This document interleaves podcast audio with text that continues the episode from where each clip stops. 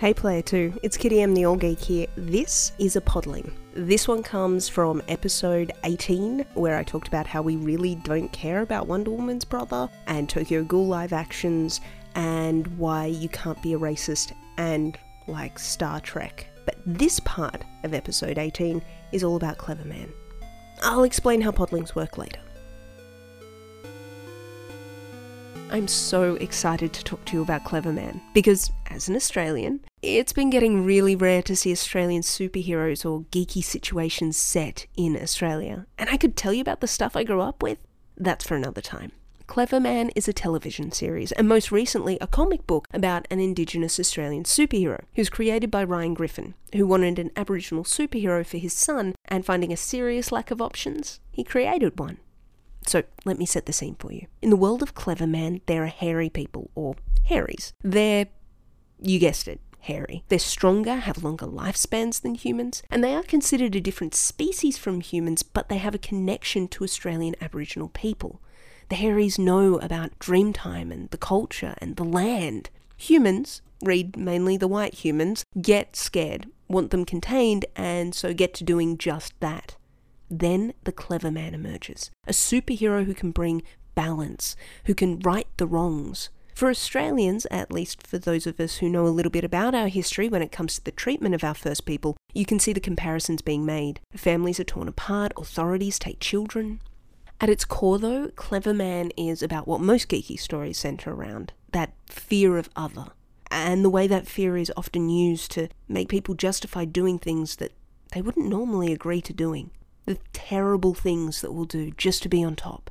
If you enjoy the Marvel storylines of the mutants, which is the best example of these behaviors, I think, then you'll get into Cleverman. The really cool thing, though, is that the character Cleverman is based on a figure in Indigenous culture who acts as a connection between now and the dreaming. The Cleverman story mixes present day politics, the history of Aboriginal people in Australia, with stories and cultures of those people. These stories, as a collective, are often referred to as the Dreamtime or the Dreaming, but each tribe, each nation of people are unique with their stories and their languages. So Ryan Griffen had to find a way to mix present day with about 60,000 years of culture. And he did it. And he's doing it again in comic book form. I can't put into words how much I love it dreaming and dream time are just there as words. That happens a lot and it's just nice, you know, to not be using someone else's lingo, to have that Australian backbone of a story. And even though this story wasn't written for me, I'm still super proud of seeing an Australian story be told, especially when it's told this well. There are other Australian Indigenous superheroes out there though, so after you've seen Cleverman or picked up the comic, and I will leave links so you can do that, you may have heard me mention Bishop.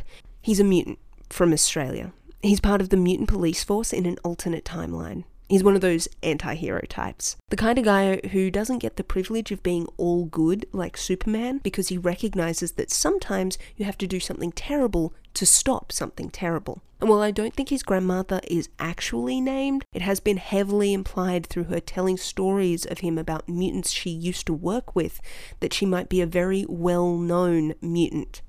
Storm. I, I think his grandmother is Storm.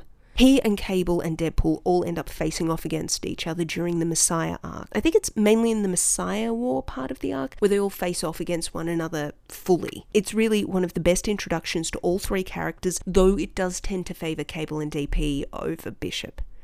But Cleverman? Cleverman beats Bishop because because he's an indigenous character by an indigenous creator. The series has a heap of our most talented actors in there, and the comic book holds up well. It goes with a more restricted palette, which, as I've said before, I'm not always a fan of, but in this sense, it hits home. I say pick it up, player two. I think you'll like it. Hey, and you might learn something more about Australia, right? Come on, let's get back to the tavern.